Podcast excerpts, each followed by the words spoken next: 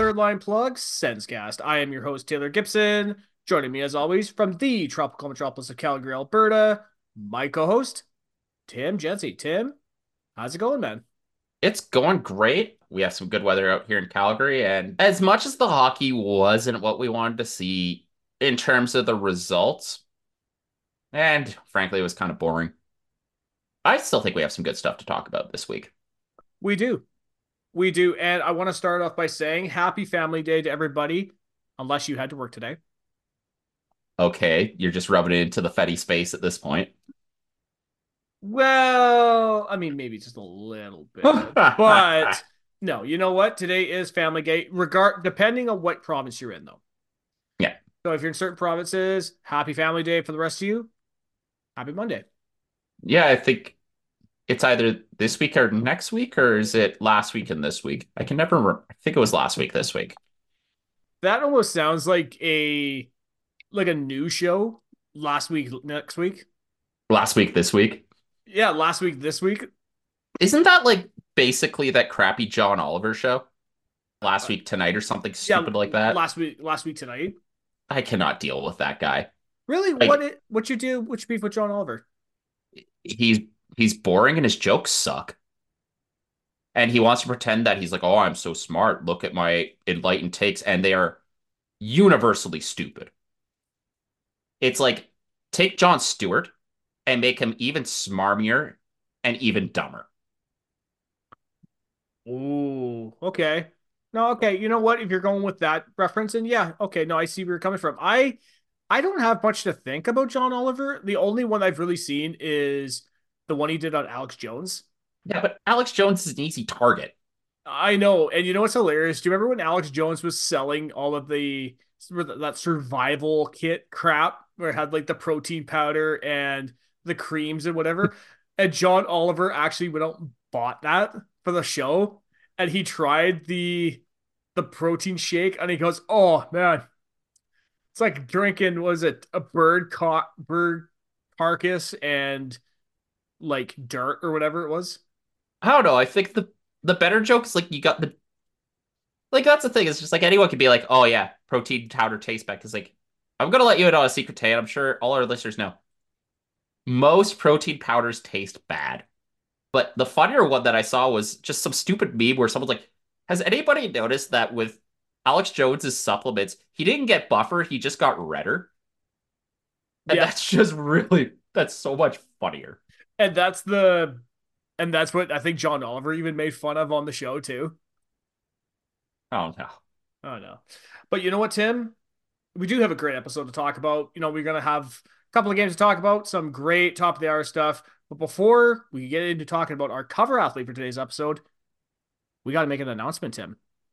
Alert, alert, alert, alert. So I'm very happy to announce that we're going to have a very special guest co host for March 4th, a gentleman by the name of Matthew Jacobson. He is on Twitter, and I'm just going to bring up his Twitter handle here. He's going to be great. He's going to be helping us talk about the Arizona Coyotes game in the first week of March. So I'm super excited about it. And his handle is at the as sports guy, AZ sports guy. So yeah, and I think Arizona sports, it's just this really interesting zone that I don't think a lot of people really get a good handle on what makes it tick. And uh, we've been really lucky in that regard to have people like Mike Gold come on the show who also cover the Coyotes and talk about that. So uh, I just love having Coyotes uh, fans on. It's it's just so fascinating to hear their perspective from on the NHL from quite possibly the most would it be fair to call them the most troubled franchise in the NHL? Dysfunctional, yeah. Yeah. I would say at one time it was probably the Florida Panthers, but the Panthers have righted that ship. I'm going to say it's the Coyotes. Yeah, I think that's fair. But I am very excited to have Matthew Jacob Jacobson on, and he's been somebody I've been following on Twitter for a little bit. So when the opportunity came up, I shot him a DM and said, "Hey, do you want to come on?" And he said, "Absolutely." So beauty. We love to see it, man. We love to see it. So turning our attention, Tim, it's time to talk about today's cover athlete for today's episode, season seven, episode 18, at chronological order, episode 168, the one and only Mike Hoffman. So, just a little background of Mike Hoffman, who was selected 130th overall by the Ottawa Senators in 2009. He played parts of seven seasons with the Senators, recording 107 goals, 123 assists for 230 points in 342 games, and is currently playing in his 12th NHL season. As of this recording, he is currently a member of the San Jose Sharks. Part of him being part of the Sharks is very funny when you kind of factor in the history of Mike Hoffman's trades. Unfortunately, the acrimonious exit from Ottawa sent him originally to San Jose, but then he was immediately flipped. Pierre Dorion didn't want to send him in division. Florida probably would have offered a bigger package. They accept less from San Jose, who then immediately flipped him for a similar package.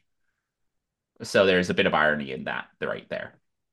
There is quite a bit of irony in it, but I think the thing is, is that I wonder if we had made that trade within the division, we get the big package. How is the trade looked upon? Say we trade him directly to Florida. If he immediately has that big season, how's this trade look for the Senators? Do do we look at it differently? The hard thing is, is just like it turns out that what San Jose got for Mike Hoffman, like three picks. We got Bod Boedker Bergman, who did nothing, and a six round pick, also kind of turned into nothing. Jamieson Rees, Jack Gorinak, and Mikael Hakkinen. So it's really too hard. It doesn't really look like a whole bunch in uh, hindsight. So yeah. I guess we can't get too mad. Honestly, it's one of those things where you just can't really get too mad about it. Uh, I think all these pl- like two of those players signed the, their entry level contracts. Only one of them is on an NHL contract at this point, and one of those picks just never made it. While Sens fans infamously got a couple years of Mikkel Boedker. Yeah, and that's about as much as you can say about Mikkel Boedker as a senator. He was a member here. Pretty much, and it was it was definitely late in his career when he was here. Yeah, and it's funny because Miguel Boedker was one of those guys who he was the definition of he just needs to change the scenery and he'll fully blossom into his potential, and it just never happened. Never did. And like he had a couple like 50 point season, like would have been 50 point seasons in the lockout shortened year and a 50 point season in Phoenix, and then yeah, it just never happened. Going back to Hoffman, I think it's easy in the midst of all the things that went wrong with Mike Hoffman on the Senators to forget just how legitimately good he was for the Senators. He was, especially in the Hamburglar run. And I know that run of 2015 is always look back on Andrew Hammond, but there's a couple of players that really stuck out for me. Mark Stone was a big one. I still feel he should have won, potentially won rookie of the year off that run, that lone year. You had Kyle Turris really coming into his own. Hoffman was another guy. He stepped up in a big bad way to have some big points for this team. And you're right. I mean, he was a guy that he he never hit 30 goals, but he was always a guy who was on the cusp of that. And you would always think, okay, if he was a little bit more consistent, if he was a little bit more, if he didn't, if he wasn't a streaky, he probably could have hit 30, no problem. It just never happened. The other thing I think got severely underrated about Mike Hoffman in those years was people kind of called him a Heatley type, but he was able to create his own offense, which was fairly impressive. You don't get a shot at the Karlsson to Hoffman aerial goal if you can't make your own offense.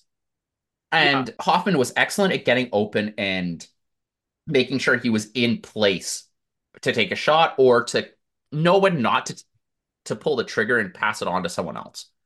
So in his prime, Mike Hoffman was excellent in, in the offensive zone. Yeah, I think the one comparison that I make to him is a guy like Martin Havlat. I think that's fair, yeah. Yeah, because Marty Havlat was never like the biggest superstar name on the team, but he was a guy who consistently put up points, was consistently good. And, you know, unlike unlike with Havlat, the Hoffman situation went down unfortunate that regardless of what Mike Hoffman's NHL career looks like, if he retired tomorrow, you know, you might talk about that one year in Florida where he had 36, but it's always going to come back to the him and Karlsson situation. The him and the Karlsson situation. And what's weird is just like that was a situation that just kind of the team imploded and then it just came and went because like as far as I'm I am aware no restraining order was ever like it was filed but never granted. So it's just a very weird situation that it's unfortunate that such a brilliant team collapsed in such a public way.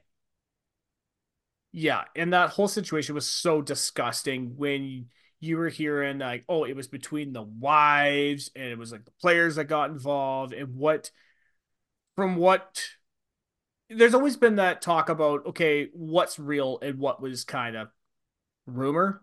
hmm And obviously be doing the show like you and I were told what happened behind the scenes, but we won't go into that. But again, there's a lot of that stuff between Hoffman and Karlsson that was so disgusting, and I, it's unfortunate that that really was the that was the point that the Senators fell apart. yeah It was happening already, but that was the moment where it fully snapped. Yeah, and it's just kind of weird that we've been doing this. And I'm going to say this right here. I'm glad that we do get to cover Hoffman as a cover athlete again because it's kind of funny that this podcast for seven years has existed in the shadow of this incident because the Senators just have never really been competitive again since then.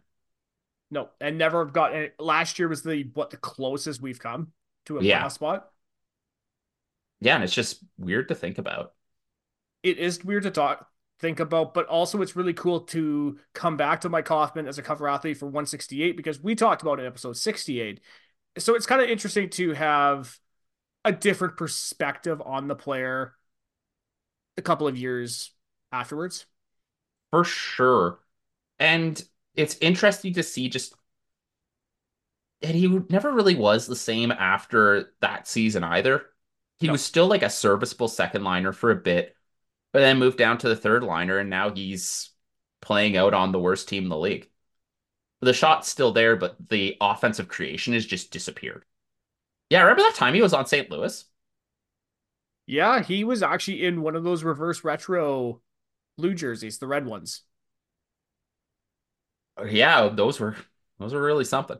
But yeah, like as far as Mike Hoffman goes, the guy, it's a sh it's a shame it kind of went that way because like for a few years there, he had a brilliant career. And like it won't be remembered, but like the heights of Mike Hoffman's career were really good. And now we're just kind of seeing him play out the rest of his career. Yeah, it is unfortunate, but you know what? We got the good years out of him. Oh, for sure. So, Tim, we're going to move away to talk about Mike Hoffman and talk about next week's cover athlete for season seven, episode 19, in chronological order, episode 169. We don't have one yet. Has someone played that position? Sorry, played that number? I think when we did it originally, it was Doug Glatt from the movie Goon, but I feel like it's been done before. Yeah. So, you know what? I'm going to throw this out to the listeners. If you have a suggestion of something you want Tim and I to talk about, either a funny or something, either a kind of an interesting or funny or something cover athlete, or even if Tim and I come up with something, we're going to have something to talk about for next week's cover athlete. Yeah, yeah. Part of me is also wondering is like, how many people have even worn 69 in the NHL? Don't think it's ever happened. It's Is it? prop it's probably not allowed, let's be real. No. Yo, you know who I, I don't know why I immediately thought this guy probably would do it. What about Link Gaetz? Link Gaetz. I feel like that's a number we've talked about before. Sorry, I think that's a player we've talked about at length. Oh, there are two players wearing 69 this season. Really? Chase De Chase DeLeo with Anaheim and Jordan Dumais at with Columbus. There Oh are four that's total players who have worn 69, and only one of them has played more than two seasons. Sorry, only one of them has played more than one season. That's So yeah, outstanding. Andrew Desjardins. Oh my God. You know what? I'm just looking right here. Uh, no, never mind. I thought it said that uh, Nicklas Backstrom wore 69 in the KHL. That'd be funny. Oh, that would be so good. That'd be so good. But you know what's also good, Tim? Is asking the question that our listeners love knowing. I love knowing because I love asking you, how's your week been going? Honestly, pretty good. A lot of just kind of getting T's crossed, eyes on, sorry, eyes dotted, that sort of thing. Uh, we finally get an inspection for our basement.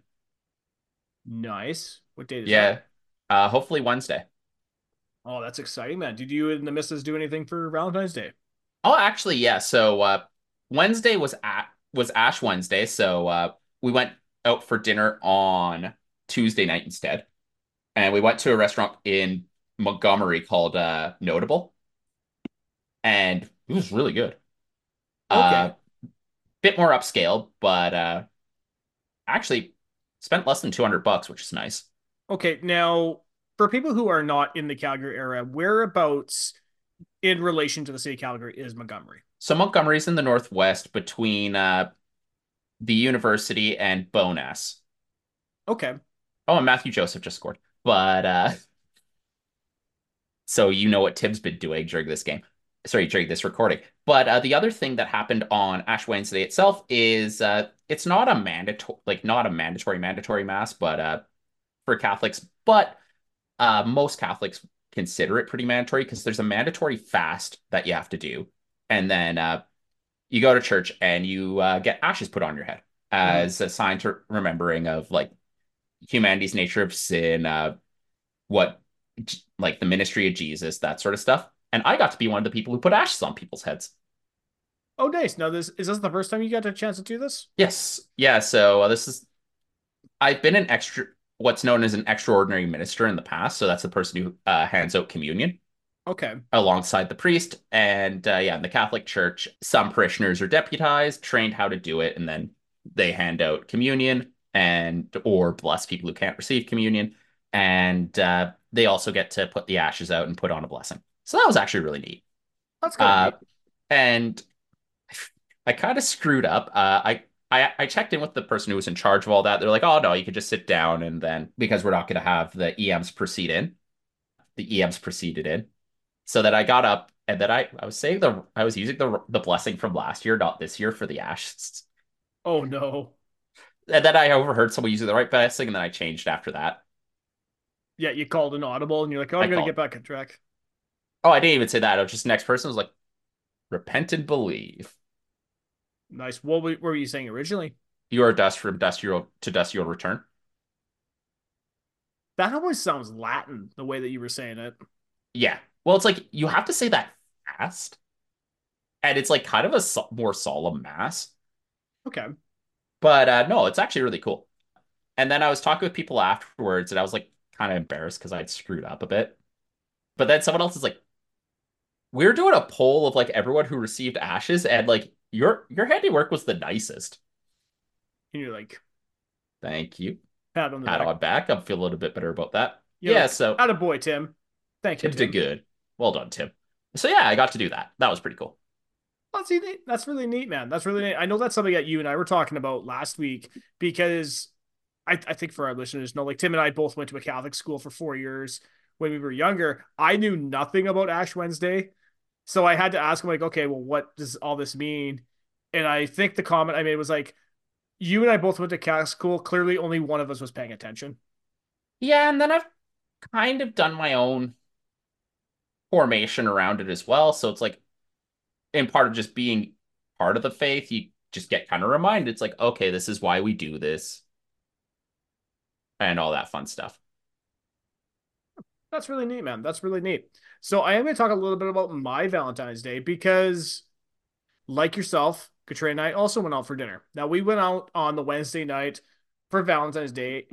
Katrina had no idea what I had planned because I planned uh, like a month in advance. Because keep in mind, the first two Nice. Valentine, the first two Valentine's Day that we were actually a couple, the first year she made me dinner, second time we ordered in. So for this year, I was like, you know what? Let's go out for dinner. Originally, and I know you're gonna love this when I say this, The original idea was go to Pagliacci's in Victoria. Nice. They don't accept reservations. And I knew, I knew if I couldn't get a reservation, I was not going to be able to get in on Valentine's Day. Yep. Because I'm smart. I'm smart like that sometimes, you know? And so I was at work and I was filling in for our super or our safety person. So I'm on Google and I'm Googling restaurants in Victoria. And this one restaurant on Courtney Street, it's behind Empress on that side of Courtney Street. Yep. Called 10 Acres Bistro. It's right across the street from the Courtney room. And I saw that and I saw the pictures. I was like, okay, that looks fantastic. Sweet. Order reservation. We went there and it was so good. Like it was one of the better meals I've had. It was expensive, but it was one of the better meals we had. I'm glad to hear that because like I saw good reviews for it, so I'm glad that you guys had a good experience as well. What do you guys end up having, by the way? So what we ended up having is so we both got I think it was like a 12 inch sirloin Ooh. with 12 inch sirloin with prawns and mushrooms. And we split a bottle of wine because I had a bottle of wine on special for Valentine's Day. It was like 43, oh, nice. 43 bucks. So we ordered. Now, I don't drink wine. So, but Katrina ha- does drink wine. She's been in wine course in school. So she's like, okay, well, I know you don't drink red wine, but red wine goes really good with red meat. So I'll order you a good bottle. It was a nice bottle. Mm. It hmm. was $43. We got like three glasses between each out of the bottle. And so the waitress comes back to us and she says, You're like, I don't know how to tell you this, guys. We're all out of the 12 inch sirloins. I was like, Oh, really? No, that's no good. And she goes, But for like six bucks more, you can just upgrade to it the 14 ounce strip loin. Oh, which we did. And I described audio. Taylor's going to send Tim a photo. This is what I got here because I looked at this and I was like, oh, that is like so good. And it was really good. Got it medium rare. And yeah, it was a really good meal. We got a three course meal. We got an app. We got like a charcuterie board. We got our actual dinner and we got dessert.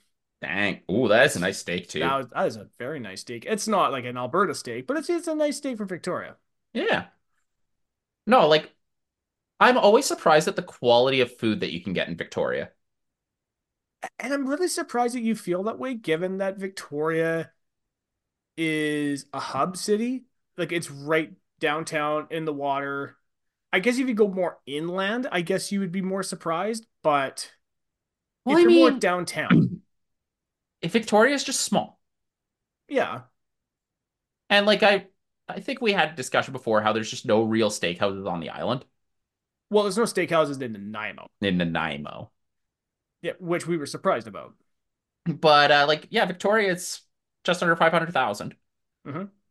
and it's like there is a con- there's a good amount of good quality restaurants. Like I know one of my friends from Vancouver used to call, and funnily enough, now she works in Victoria. Uh, she calls it like the brunch city because like everything, all of like the famous places are brunch places, but there's a lot of good dinner spots too. You know what? It's funny she mentions that because she's absolutely right.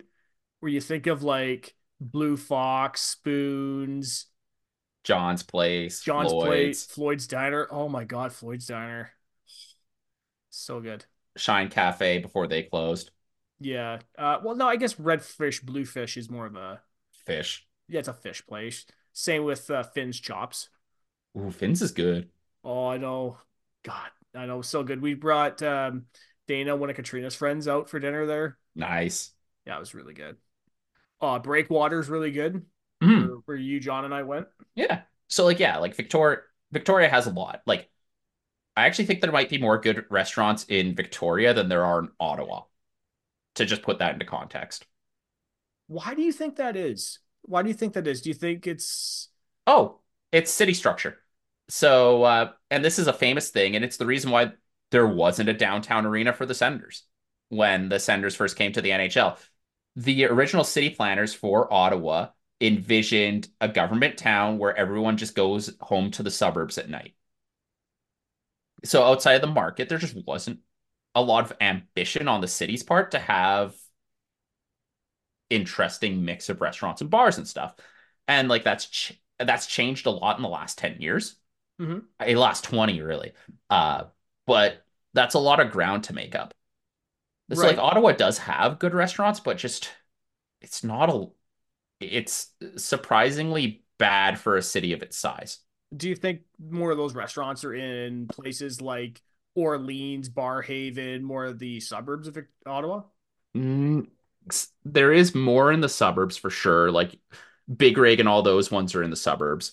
Uh, but I think it's just but then once you get to the suburbs, it's kind of all strip mall sort of stuff, right? Yeah. It's all like Brown Social House. Yeah. So it's it's tough. And it's going to take a lot to change that. Victoria has quite a few good restaurants. The one that's kind of sad is a lot of the cooler places in Vancouver are starting to get priced out. Yeah, just because of how high the cost Rent. of operating is. Yeah. And then it's probably not going to get any easier given what's going on in commercial real estate right now with a lot of offices. They're looking to downsize. Yep.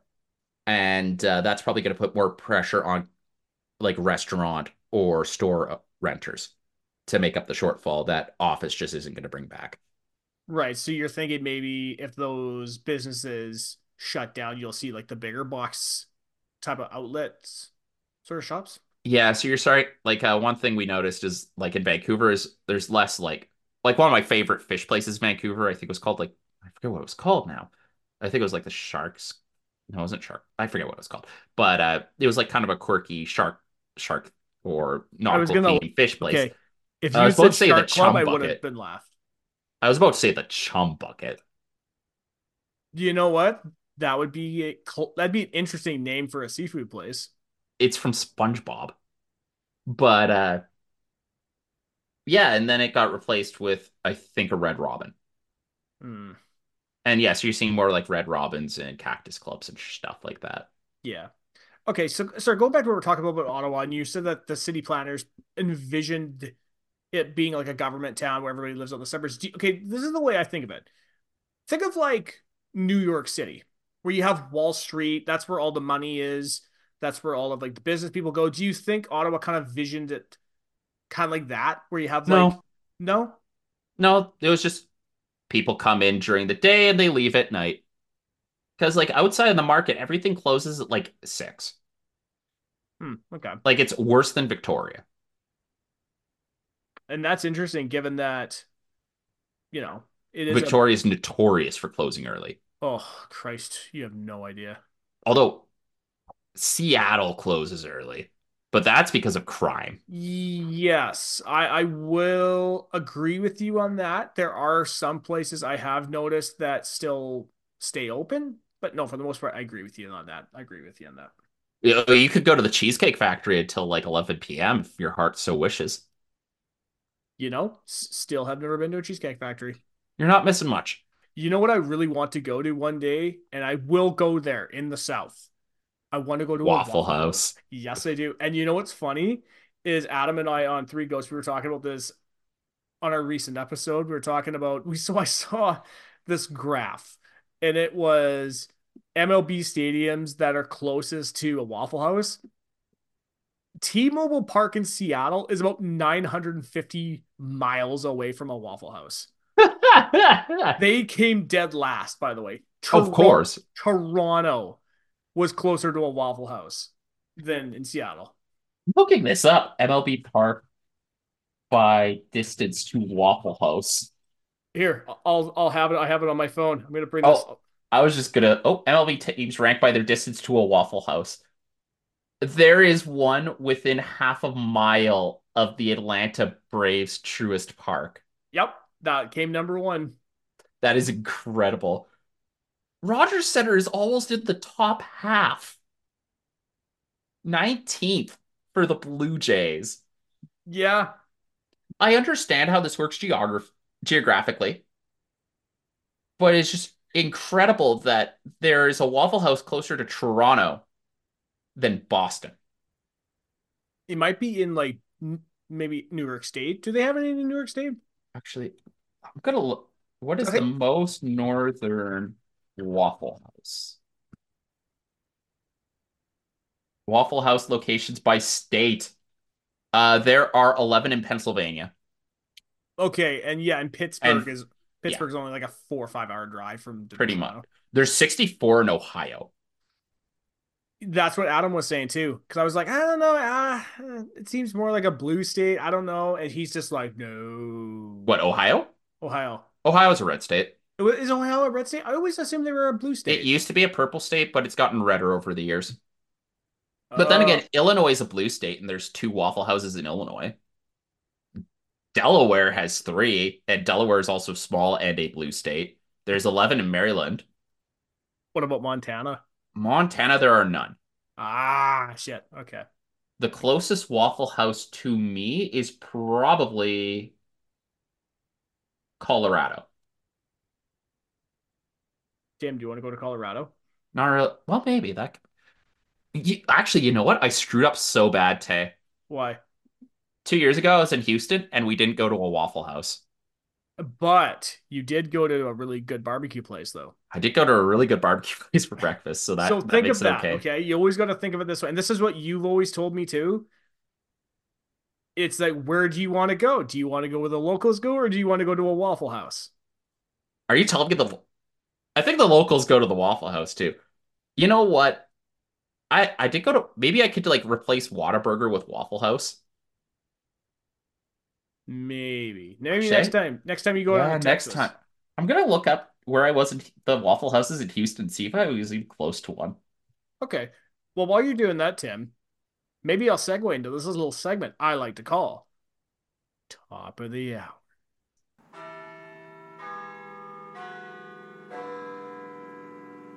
So, what does it say about the Waffle House situation? Uh, okay, so this is Houston. Where's J where's the airport? Oh yeah, we were super close to a Waffle House. And you didn't go to you also didn't go to a Bucky's when you were down there too. That's true, but I also wasn't driving. Yeah, that is true. That is true. Unlike a certain gentleman this past week who made some comments on a podcast. And we're going to start off top of the hour by talking about a Columbus Blue Jackets podcast who were called out this week. Now, usually when a podcast gets called out, it's usually due to fans or somebody writes an article they're not happy about. This particular podcast was called out by Blue Jackets forward Patrik Laine in regards to comments made by made about Laine and his leave of absence.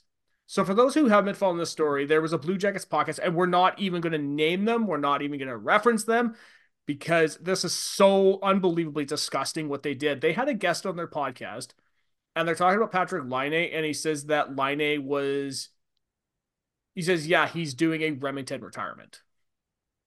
Like, what? Why? And what's really sickening and disgusting about this is the hosts of this podcast were kind of snickering about the comment. And this is the thing.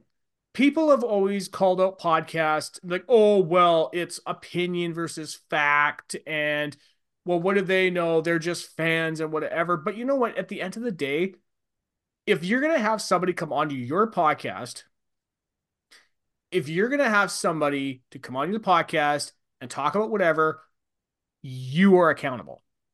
You are accountable for what gets said. You are accountable for what comes out of this. I mean, as much as we talk about Spittin' Chiclets and some of the stuff they talk about, at least they've been open in the past about after they do the interview, they ask the guests, okay, is there anything that you said on this episode or anything that got said? Should we cut out? So that covers them. Yeah. I think of it on our end because we've been doing this for seven years. And I'll admit, there has been comments and there's stuff that has been said that we hear back or we hear it in the moment and go, you know what? Let's cut that. That was dumb. That was dumb. Or if that's going to rub people the wrong way. Because you and I have always had a standing agreement. We will never say anything that will affect us from an employment standpoint. Yeah. Tim And I- wants to keep his job. Yeah, because you have a government job. And I am respectful of that, and you're respectful of that. And so if there's anything that gets said on our podcast, If we hear it, I'll cut it. No problem. We've had people in the past that have come on, they've said stuff, and I remember hearing that going, Oh God, I'm gonna have to cut that, aren't I? I have, and we let them know that it's like, yeah, that's Yeah. probably not staying. Yeah, and, and we won't mention who that is. We don't Uh-huh. need to go through that. But this is what really pisses me off about this whole thing because, and you and I have talked about it. We've had friends of ours who have committed suicide.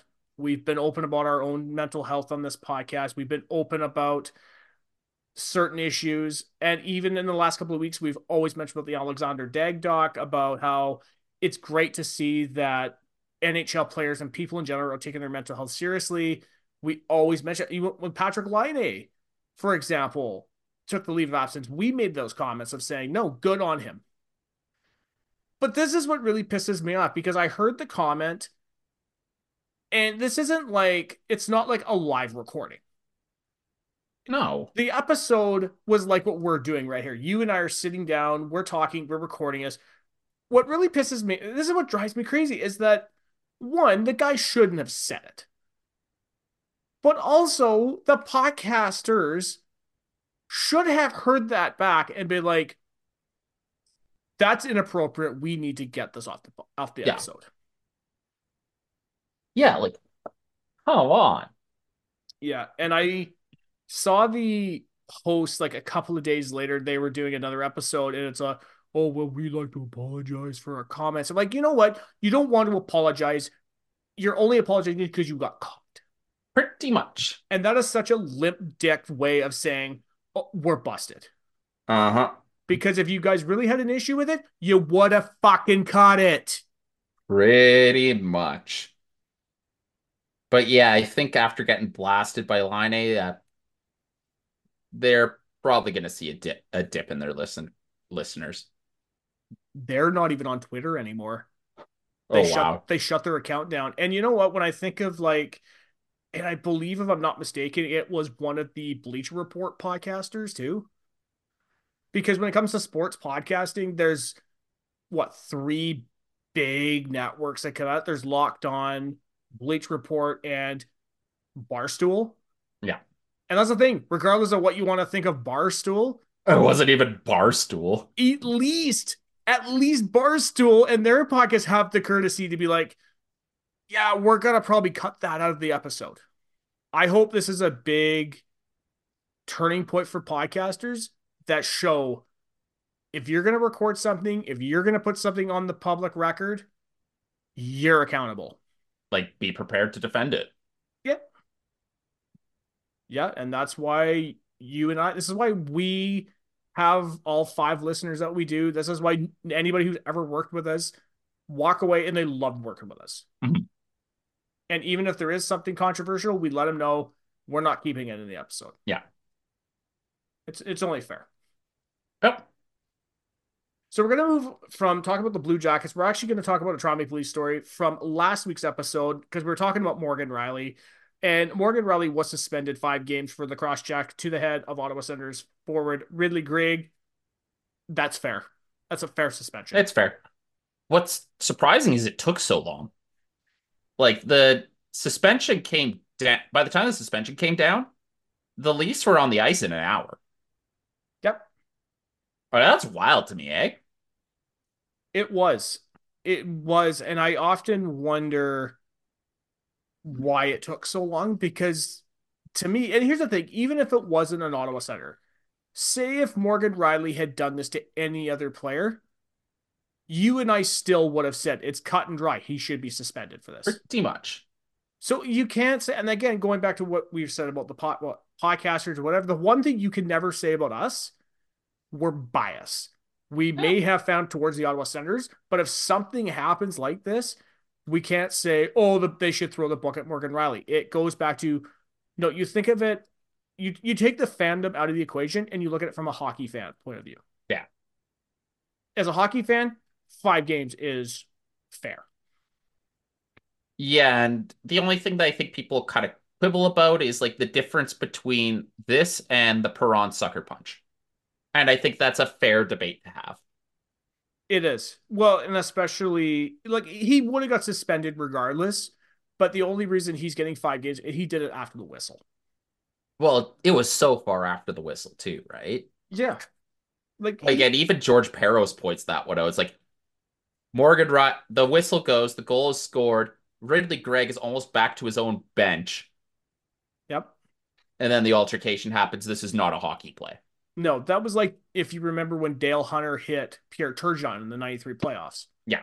He scored the knockabout and then he drills him into the boards. Mm-hmm. Like Rielly's hit is nowhere near as vicious as the nope. Dale Hunter hit. No, not at all. So obviously not completely comparable, but it is a suspension. Yeah. The NHL does not look kindly to that sort of thing. No, absolutely. Absolutely.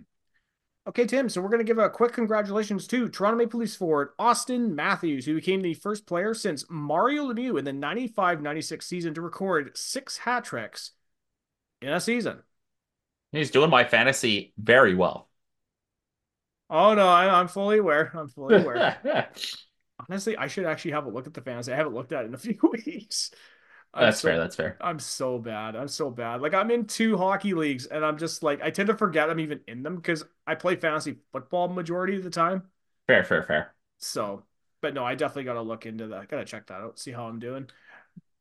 Well, I'll tell you what though. I'm while I'm doing this tip, I'll tell you one thing.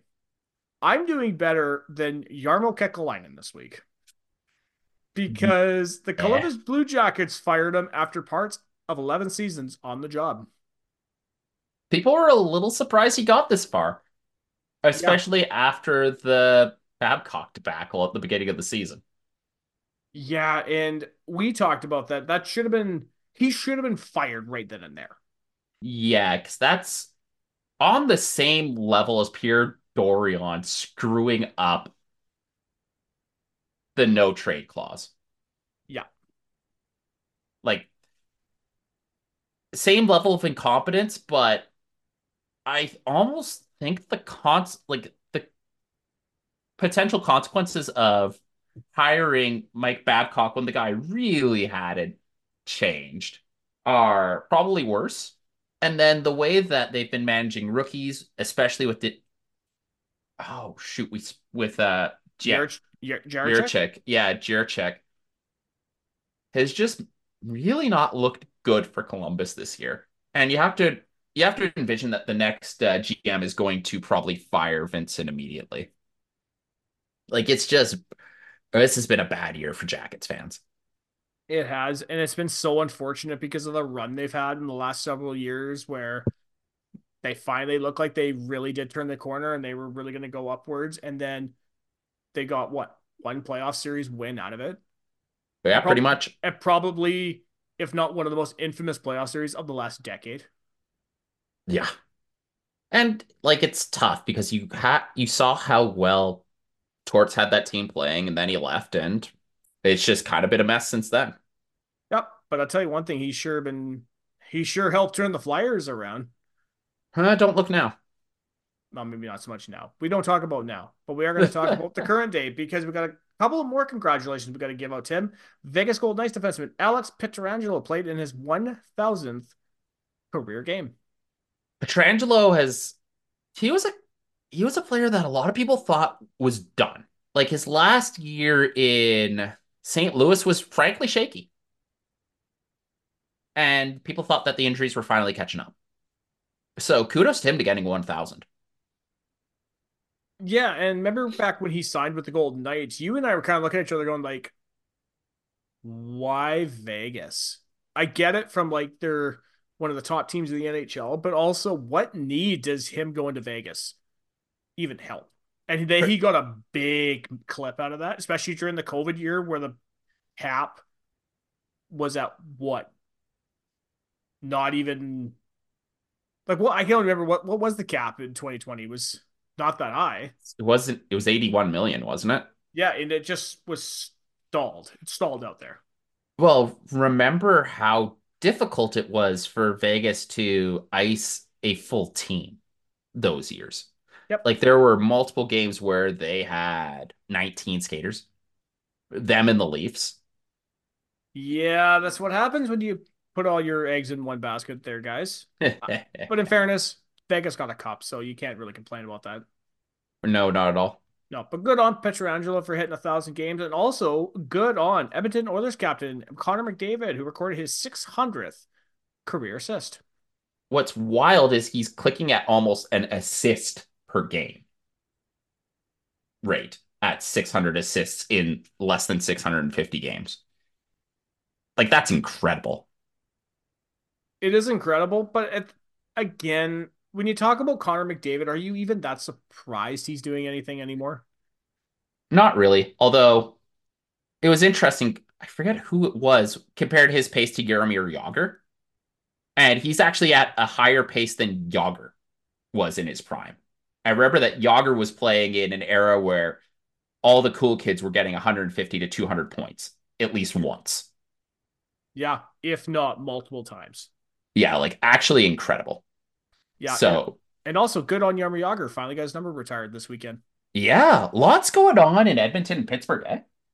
I know. And you know what? That really did make me happy to see Jaromir back in a Pens jersey. I received on Twitter earlier today. It's like, ah, uh, Dubas has to do something to fix Pittsburgh's power play. And then there's the photo of uh, Jagr walking into the rink with a hockey bag. Yes. It's like, there's your answer, boys. Yeah, I did love the fact that when he went out for the warm up, everybody was wearing mullets. That's sick. That is such a chef's kiss, such a nice touch. That's a nice touch. Now, you know how we're talking about the Philadelphia Flyers a minute ago, Tim, and we're talking about John Tortorella? The Philadelphia Flyers have named Sean Couturier the franchise's 20th captain. It was a matter of time. Either him or Konecny. Couturier has been so good for them. He has, and he's he reminds me a lot of Giroux. He's just very good, but kind of goes under the radar. That's that's kind of the thing about those Flyers teams because they were so mid for so long. Yeah. And now finally stuff seems to be working for them. Recent slide uh excluded, but it's it's good to see that there's still good things to talk about the Flyers and uh hopefully they make some noise in the playoffs, eh? If they get there. If they get there, if they continue on this recent trend, it won't be good. Yeah, but it's like I'm not sure who would I think they've banked enough points that would be hard for one them to fall into the wild card and two lose the spot to New Jersey or Detroit. Yeah, unless yeah, Jersey or Detroit. Yeah, say, unless Jersey makes a big trade for Jacob a Markstrom goalie and goes all in. Which honestly, I could see Markstrom going to Jersey. Yeah, apparently Saros might be on the move, or at least uh, Nashville's willing to listen to that. Oh, what would be the asking price for that? It's probably a high tier offensive player plus probably like a Batherson or I was more. gonna okay, here's the thing. If you're the Ottawa Senators, what's your package? Would you do a ba- Batherson and two firsts? because that's they're probably going to be asked. Juuse Saros, if he actually is going to market, will be a very hot commodity. I I'm very hesitant to trade first round picks because we're goalie voodoo. Oh yeah, I'm not sure what the package for Ottawa would be to get Yaros or Saros, sorry, but be good. But anyway, sorry, going back to Sean Couturier. No, I I've always kind of liked Couturier there's not really any moments that stick out for me, but he's just been such a consistent player all those years he played for Philadelphia. Yeah, and it's not often. Well, you're seeing it surprisingly more and more in the salary cap area for like the big stars to stay with one team. Yeah. Like it's kind of impressive what Tampa's been able to do to keep that core together, just as an offhand example. Hello, Robidas Island. Hello, Robidas Island but yeah, so it's good to see uh like players stay and kind of become, if not franchise icons, but like someone that when you see the jersey, you think of that person, and they're they're wearing the letters now. They sure are, man, and hopefully we'll see a lot more of these players sticking around their entire career. Like I guess that's the one thing where it's kind of weird to me that John Tavares has the C in Toronto. But I think honestly, it was going to be Matthews and that whole thing with him and the cop in Arizona. Squash that. That's fair. Oh, they could have given it to Nylander. I, I mean, I get why they went Tavares, I guess. but I think Matthews was the pick all along. Yeah, and then the cop thing happened. So we're gonna close up top of the hour, Tim, by talking about a fine. And you know what, Tim? I'm very excited to talk about this one. Do you want to know why? Why? This fine includes some sense. Oh, let's go. Vancouver Canucks forward Nils Hoglander has been fined two thousand eight hundred and sixty-four dollars and wait for it, fifty-eight cents. The maximum allowable under the CBA for high sticking Red Wings defenseman Jake Walman. This was a pretty bad high stick. I'm surprised there isn't like a, game or two suspension on this one. Like he just waxed the guy. He really does. He does. I mean, it's it was not good. Yeah, so Vancouver got away with one here, I think. I think so. Uh, sorry, can I add just one quick story? And I completely forgot to mention it here for top of the hour. The Blue Jackets' new third jerseys. Now, I know that we made a comment about it a few weeks ago on top of the hour. They finally unveiled it. I don't know if you saw it. They are I- jerseys that exist. Don't like them. And there's the thing I like black as a jersey, I like when they incorporate blue. I hate to say it, I think the Leafs did it better. Like you know, like the Leafs black and blue jersey. Tampa Oh. Bay, Tampa Bay went that, except they did it worse. Oh, the thing they're playing in tonight. Yeah, the thing's not great. Yeah, like that's the thing because there's been teams recently who have incorporated more black jerseys, like San Jose brought back their their blacks, but with like the really updated logo, and I think Those are cool. So good, that looks so good. I love the coloring and I love everything about it. But yeah, same with the Tampa Bay one. I just look at, it, I'm like, it's just Toronto's. It really is. You know, we're gonna close out with one new one other story, a send story, but it's a Belleville send story. Oh, I love it. This family day, the Belleville Senders brought out a very special uniform. It is Wait the for it. Wait for it. I got it. Let me throw it on. Oh no, he's actually going to get it. Yep. It's the Belleville edition of the Senegoth. Now, I'm not actually sure if bit and it's kind of neat too because they actually create a Belleville version of the Binghamton Senators uniform on top of it. Oh, look at it. So nice. So nice. But yeah, the Belleville ones look really good. They Oh have the God. Belleville patches and the big they worked their mascot in place of the old Binghamton Senator. That was such a nice touch. And you know what though? Like with the Senators, and I think Michael Andlauer said it recently for their I don't know, their reverse retros or a third jersey. He wants a red jersey to come back. Okay, this one, do it in red, update the gold, and do it in white. Oh, so you'd have like a white gold. That could be neat. Uh, let, there's also been a rumor going around that the Sens business, I think it's their business development group, is also interested in rerunning the Senegoth in some capacity. Let's go. Because I know like they've already tried to do it in the last Reverse retro, and it it didn't hit. this is the thing. There are ideas that seem like a good idea, but the execution's weak. Yeah. And I felt like I, I get what they're trying to go for, and I made my comment about it. They should have done it in black, but with the swoosh, the inside of it should have been like white. Yeah. White, white or red or something. Yeah, like it was close, but it did not spark joy. It did not spark joy. Unlike this jersey and the Belleville Senators. I'm gonna kind of want to get one. I, I do too. I do too, but I'm like, Tay. Okay, this goes back to the Bret Hart Calgary Hitman jersey. It's Tay, you would buy it, you would wear it once, and you would never wear it again. Honestly, same. Although I kind of want to get a Crooker one. Although, if I'm being honest, there's a guy on the main line selling a signed Alexei Yashin Sens jersey. And I was like, How much? It's like 600 bucks. I'm like, no. There's a guy in Langford selling some Sens stuff, and he has the he has the newspaper clipping of the Sens when they won the franchise That's cool. for 10 bucks. I want to go buy that.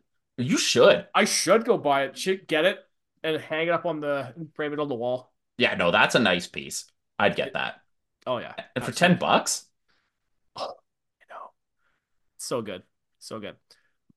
Well, Tim, that wraps up top of the hour for this week. Because you made only one thing. It's time to start talking about some games. Now we got three games on the schedule. We've got Blue Jackets versus the Senators, Ducks versus the Senators, and the Senators versus the Blackhawks. But before we do that, let's hit the music. Time to play the game. Time to play the game. Okay, Tim, let's start talking about the Blue Jackets versus the Senators. This is a 6 to 3 Senators victory. Blue Jackets scores are scored by Dmitry Voronkov, Boone Jenner, and Jack Roslovic. Sens was scored by Brady Tkachuk with the hat trick, Claude Giroux, Ridley Greig, and Erik Brännström with Short empty- kick, short kick. with the empty net goal. Shots were 40, 30 for Columbus. This is the game Columbus should have actually gotten a W, but Brady Tkachuk said no.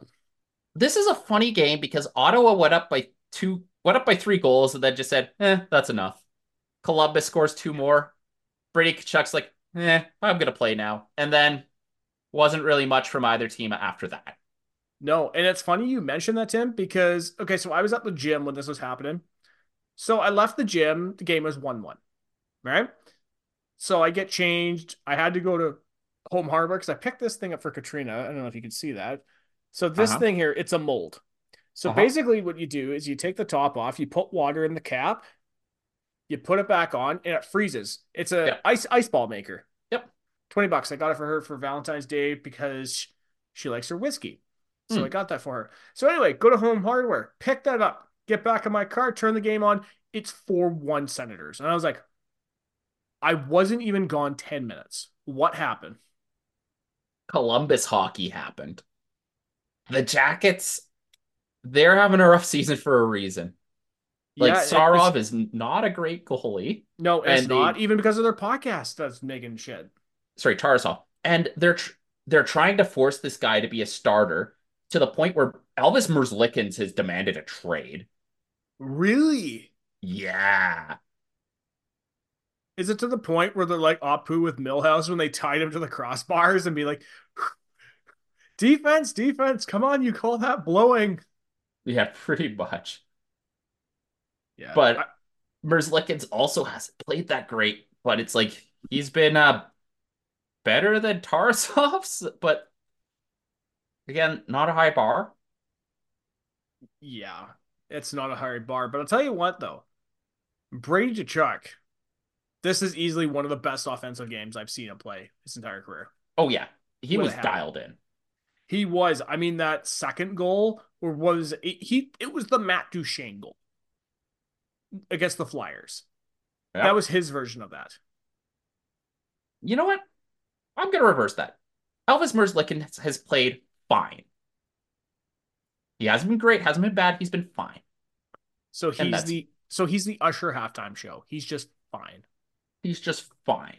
But that's more than you could say of Daniil Tarasov, which really goes back to what we were saying about Kekalainen. Columbus's way of managing their players has not been good. But we're talking about goaltending. You know, we can always shit on the Blue Jackets, but let's talk about Anton Forsberg. 37 saves, 0.925 save percentage. I can't fault him for a lot of the goals. The only one I felt he should have had was the Boone Jenner goal. Yeah, that was weird. The Jenner goal when you're like this, and you can see his head going like this, and nothing else moves. Yeah. But at the same time, it was like, it was kind of a weird play, too. So you can't even really fault him too much.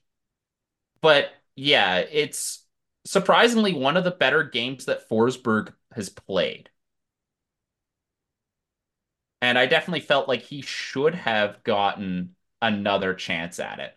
And it's unfortunate because that did allow Columbus to kind of get back into it. But other than that, because the other thing was is like the Jenner goal also kind of looked offside. Like it wasn't. So I could see why like Forsberg got caught a little off guard, but you, you kind of have to be a bit more engaged there. But we had two quick goals, but then Brady Tkachuk kind of puts the game away. And we'd love to see it. You'll love to see it.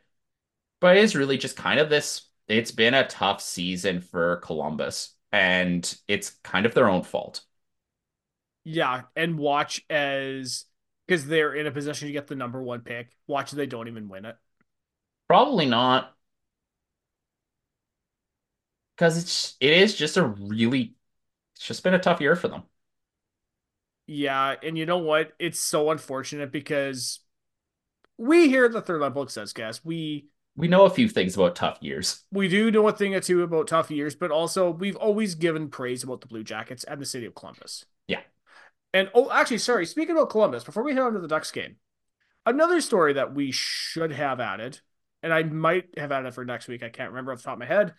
The Blue Jacket Stadium Series game Oh, against Detroit, is it in Detroit? Ohio, Ohio Stadium.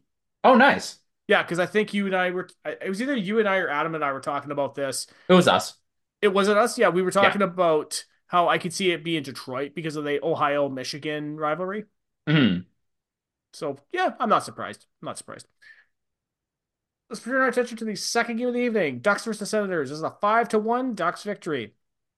Ducks goals are scored by Mason Mason McTavish with two, Pavel Mintyukov, Frank Vatrano, and Cam Fowler. Claude Giroux got the Lone Suns goal. Shots were 34, 20 for the Senators. Now, like I was saying before we hit record, I honestly wanted to add the clip of Krusty the Clown when he was watching the Worker and Parasite video, going like, "What the hell was that?" But instead, I am going to do something different, and maybe, Okay. and maybe in the future, I might include the Krusty clip. This is a reverse Uno game. Now, for those who don't know the game Uno, if you place a card, you could play a reverse Uno card. This is the reverse Uno card game. A game that Ottawa should have won. Yet Korpisalo let everything go through him. Yeah, he evolved from uh, four Pasalo to one in four Pasalo with his uh, beautiful 0.75 save percentage. And at the other end of the ice, John Gibson put up a beautiful game. Despite getting run every like two minutes. Yeah. And he actually had to leave the game at one point because it did look like he was probably concussed. Yeah, like I- it and he he still made some good saves. Uh Ottawa hit a bunch of crossbars and it was just a really unlucky game. And I don't even know how Korpisalo let in three of those goals. Yeah, I don't know either. And it's But- one of those games where you watch it and you're just so frustrated with Korpisalo. You're just like, we're, oh my god, how many more years of this do we have? We're going to talk about it a bit later, but dude's getting bought out. Let's be real.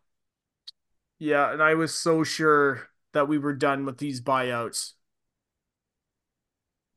And like the fir- a lot of the things about the goals against Korpisalo is the guy gives up some juicy rebounds. Like on the first Mintyukov goal, that should that was a puck that was like right on body on positioning. He kicks it out.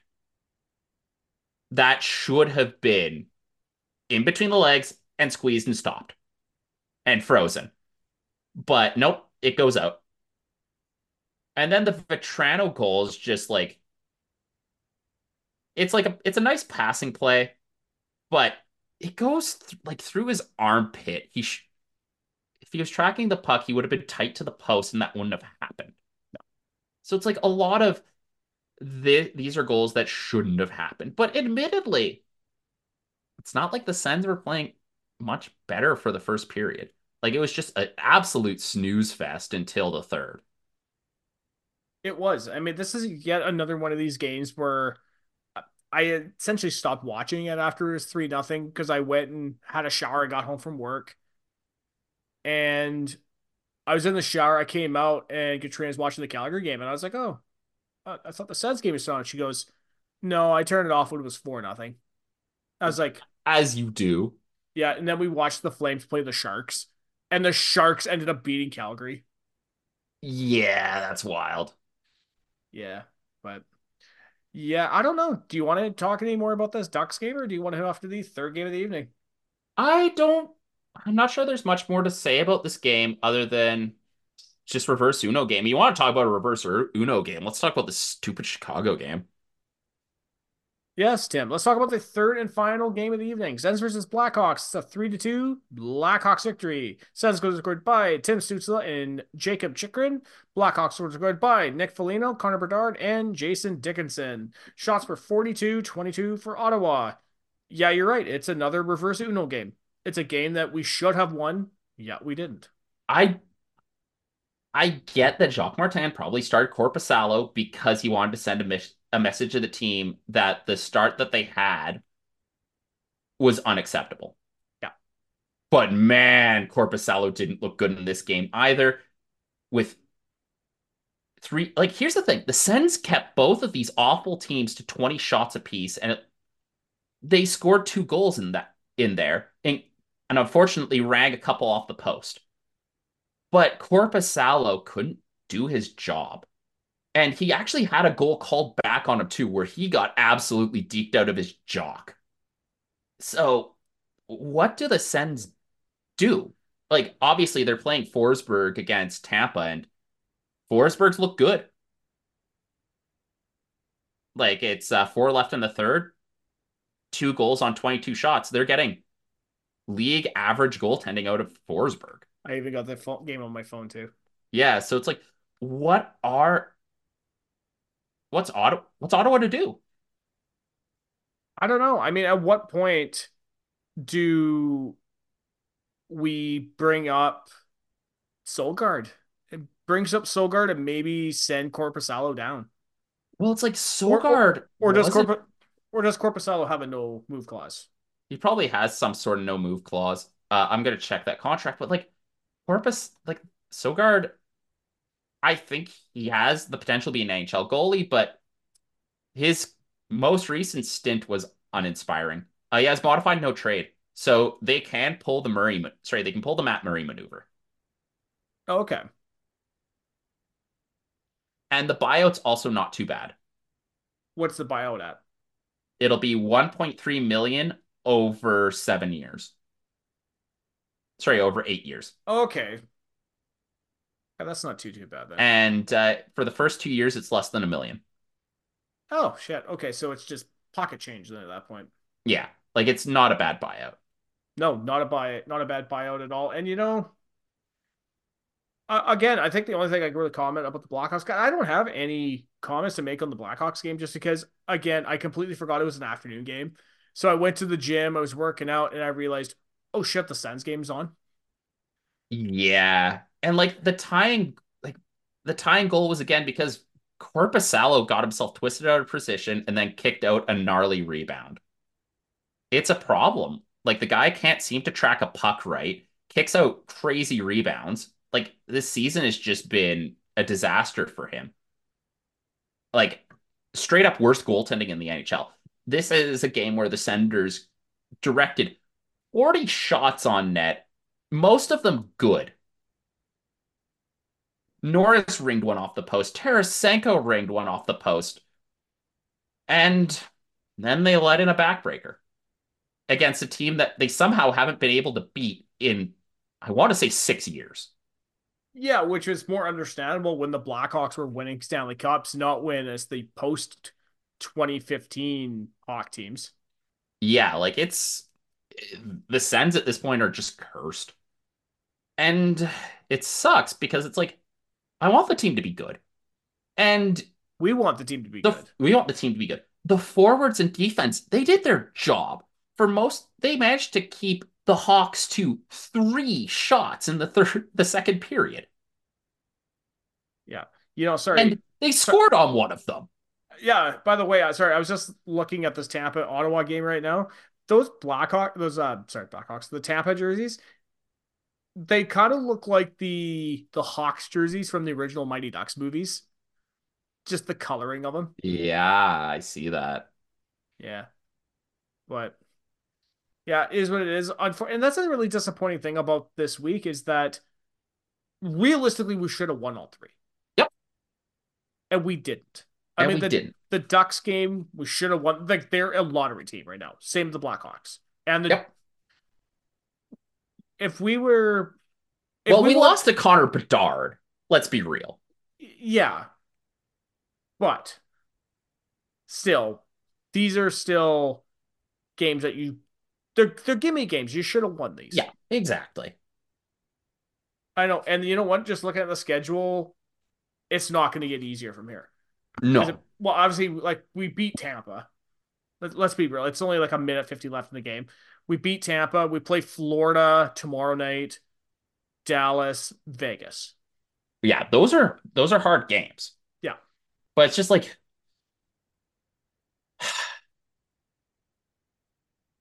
I don't even you just kind of run out of words to say, but it's like does Ottawa just go big game hunting for a goaltender on the trade market? Hmm. And can they afford one? I don't know. I mean, unless Nashville or one of these teams wants to take Korpisalo back. Yeah. And then well, you're just pushing up the price tag, right? Yep. Yeah. No, So, like- honestly, honestly, I think Reverse Uno is a good good title for the episode. Pretty much. And it's a shame because like Korpisalo played decently during the Sens little run there, but just didn't happen. It didn't happen. It didn't happen. Now, I do want to make one final comment before we head off to the close. Now, we were talking about Uno. Yeah. So on Three Ghosts, no Four Ghosts, the podcast that Adam Young and I do, for Three Ghosts headlines, which is the news stories of the week, the game Uno officially confirmed that players can't. Sorry, Uno officially confirming they that players cannot draw two on top of another draw two. Uh, okay, so they do not stack. Yes. Although I think it is an accepted house rule. Yeah. But the fact is that Uno straight up confirmed that this was true. well, shouldn't we have been able to figure that out by reading the rule book? I mean, we could. We could, but you know, some people don't. Yeah. So, Tim, I don't have any more comments to make on these games. If you are ready to head off into the close. I'm good. Well, guys, thank you so much for listening to the Third Line Plug Sensecast. I hope you've enjoyed it because, believe me, Tim and I love recording it for you. You can find the show on iTunes, Spotify, SoundCloud, and Google Play, as well as on social media. You can find us at Third Line Plug. I'm also on social media at Great White Gipster, and you can find Tim on Twitter at M901 Honey Badger. So, Tim, just like we were mentioning a minute ago here, here are the games of the week. And it's not like this past week where it was three teams that we should have got W's. Tonight's game, we beat the Tampa Bay Lightning 4 2. Tomorrow night, the Chuck Bowl in Miami, in South Florida, versus the Florida Panthers. Yep. Thursday, we're we return home to play the Dallas Stars, and Saturday night we return home to play the Stanley Cup champion Vegas Golden Knights. Yeah, so it's pretty stacked schedule for the Sens, and uh, it would be very funny if they managed to win all of these games and still be out of the playoff picture. And that's what happens when you experience Joonas Korpisalo hockey. I hope you know that if that's the case, next week's episode is going to be titled. So yeah, they played a good game against a very good team. So maybe Ottawa just can't beat West Coast teams, which is uh, very good. Yeah, it is weird. It is weird. But we got W tonight. Exactly. Until next week, guys. I'm your host, Tim Gibson. And this has been Tim Jackson. Ghost.